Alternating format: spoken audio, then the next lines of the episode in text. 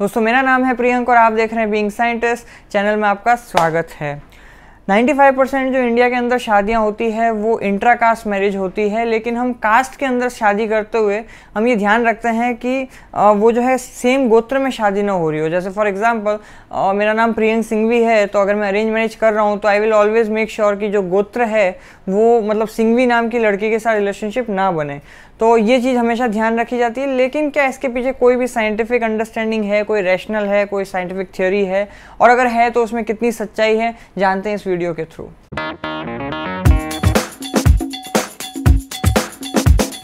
तो सबसे पहले तो गोत्र का कॉन्सेप्ट समझ लेना चाहिए कि ये जो गोत्र का कॉन्सेप्ट है, ये आज से तीन हज़ार से चार हज़ार साल पहले आया है। और जो पहले के जो मुनि हुए थे, जो सेजेस हुए थे, सात या आठ आई गेस मुनि है तो उनकी जो डिसेंडेंट हैं, उनकी जो लीनिजेस हैं, उनके हिसाब से जो है वो गोत्र डिस्ट्रीब्यूट किया गया था। अब क्यों उस समय गोत्र का आया था, क्या हुआ था? उसका मेन रीज़न ये था कि आप जो है अपने किसी क्लोजली रिलेटेड किसी पर्सन से अगर आप शादी कर लेंगे तो जो है आपको फिजियोलॉजिकल और साइकोलॉजिकल लेवल पे जो है, जो प्रोजनी आएगी, जो बच्चा होगा, उसके बच्चे के अंदर जो है एक मतलब शारीरिक और मानसिक स्तर पे जो है उसको काफ़ी कुछ डिफेक्ट झेलना पड़ेगा। तो ये जो है हिंदू स्क्रिप्चर्स के अंदर ये बात कोटेड है और उनकी ऑब्जर्वेशन के बेसिस पे उन्होंने जो गोत्र सिस्टम निकाला था। लेकिन आज की तारीख में इसकी साइंटिफिक बैकिंग जो है क्या है? जैसे फॉर एग्ज़ाम्पल नेचर के अंदर 2009 में एक पेपर आया था, और जो ये बताता है कि इंडिया जो है वो सबसे ज़्यादा प्रोन है जिसकी, जिसमें उनको रिसेसिव डिसऑर्डर हो सकते हैं, जो रिसेसिव ऑटोजोमल या एलोजोमल डिसऑर्डर होते हैं, वो हो सकते हैं। और उसका मेजर रीज़न उन्होंने ये बताया है कि जहाँ, यहाँ पे जो है इंट्राकास्ट जो मैरिज है,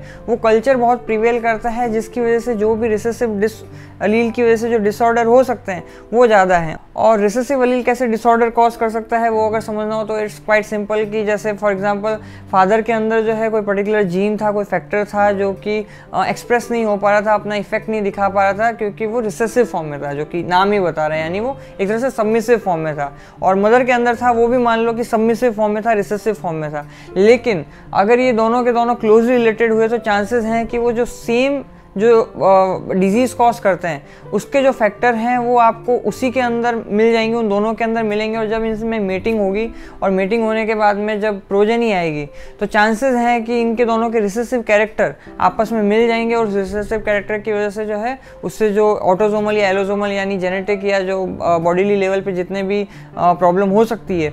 वो हो सकती है। और वो डिसऑर्डर हैं जो बहुत सारे हैं, जैसे सिकल सेल हो सकता है रेटिनोब्लास्टोमा हो सकता है पी के यू हो सकता है, ऐसे बहुत सारे हो सकते हैं। तो ये इसकी एक साइंटिफिक बैकिंग है। लेकिन इसके कॉन्ट्रडिक्शन के अंदर जो है, बहुत सारे जो हैं, लोगों ने अलग अलग बातें बोली है। जैसे फॉर एग्ज़ाम्पल कई लोग कोट करते हैं कि अगर ऐसा ही केस है तो मुस्लिम्स के अंदर जो है, वो तो हमेशा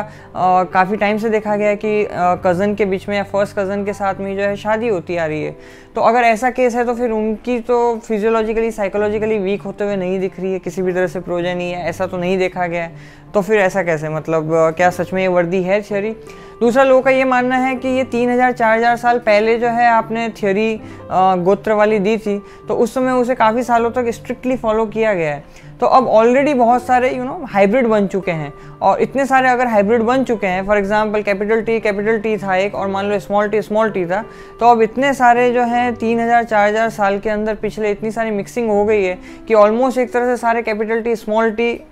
एक तरह से हो चुके हैं।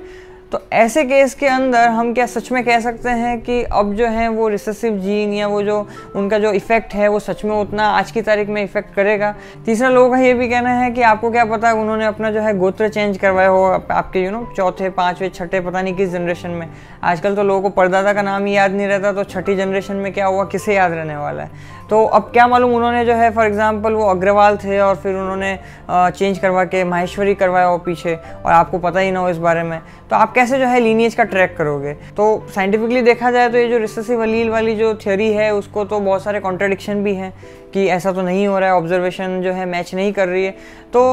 साइंस भी जो है ये नहीं कह रही है कि हंड्रेड परसेंट आपको होगा ही होगा। जैसे फॉर एग्जांपल आप जो है किसी मामा की लड़की से फॉर एग्जांपल शादी कर लेते हैं, जो कि बहुत ही क्लोज रिलेटेड हुए आपके। तो ऐसा नहीं है कि आपकी जो प्रोजनी होगी, उसमें हंड्रेड परसेंट चांसेस हैं कि वो जो है उसको डिफेक्ट होगा ही होगा। लेकिन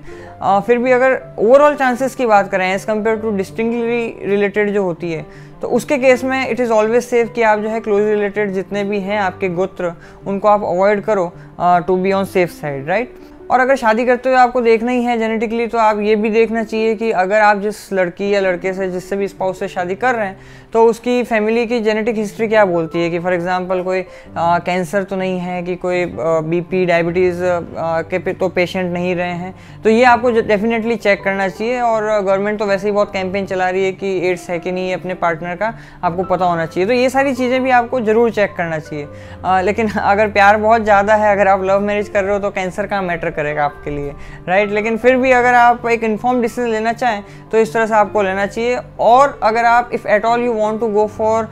intra caste marriage within the गोत्रा तो आपको वो एक बार, जो है, एक अच्छे किसी जेनेटिसिस्ट को पकड़ना चाहिए और वहाँ पे जाके उसको अपना जो डीएनए कॉम्पिटिबिलिटी टेस्ट है दोनों का, यानी आपने अपना लिया डीएनए और अपनी स्पाउस का डीएनए लिया और उसके बाद में एक एनालिसिस करवाई जेनेटिसिस्ट से कि कितने परसेंट चांसेस हैं कि जब आपकी प्रोजनी आएगी उसके डिफेक्ट होने के फिजियोलॉजिकली या फिर साइकोलॉजिकली तो ये आपको ज़रूर करके देखना चाहिए for your own